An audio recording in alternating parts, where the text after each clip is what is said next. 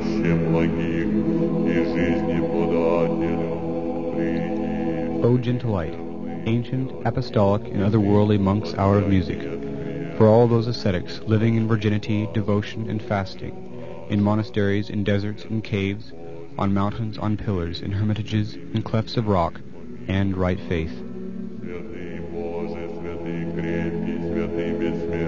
помилуй нас. a ti,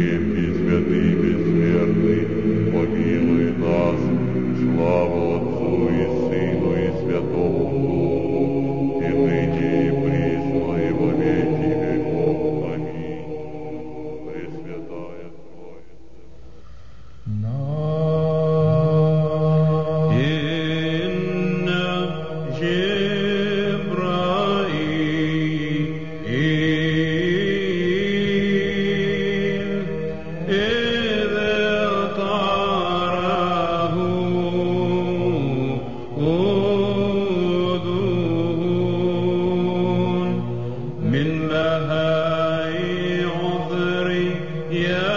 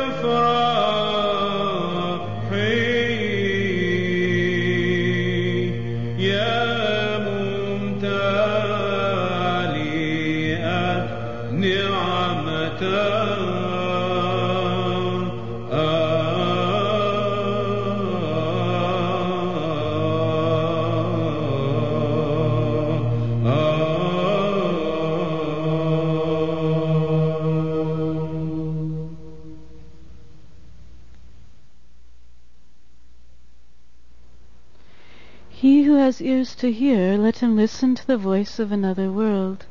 Good evening and welcome to O Gentle Light. You are listening to Byzantine hymns in Arabic chanted at the St. John the Baptist Orthodox Church in Cedar Rapids, Iowa. The eminent and respected iconographer Photius Kontoglou once wrote, Speech, that superb instrument of man, never rose to such sublimity as it did in the hymnody of the Orthodox Church, a sublimity that is true and spiritual, so that one feels that men have become archangels, and that their voices are as incense wafting before the throne of God. The hymnody of the Orthodox Church, the only true spiritual hymnody, is as old as the Church herself. The hymns presented tonight are res- representative of centuries of Byzantine hymnography, originating in Syria in the fourth century, and later being developed further by Greek hymnographers. The next hymn, Today the Virgin, composed between the fifth to seventh centuries by the Syrian hymnographer Saint Romanus the Melodist, is an example. Dear listeners, to hear this special broadcast, please click on the link below, which will let you open the program in the podcast app you are using. Thank you. The Lord be with you.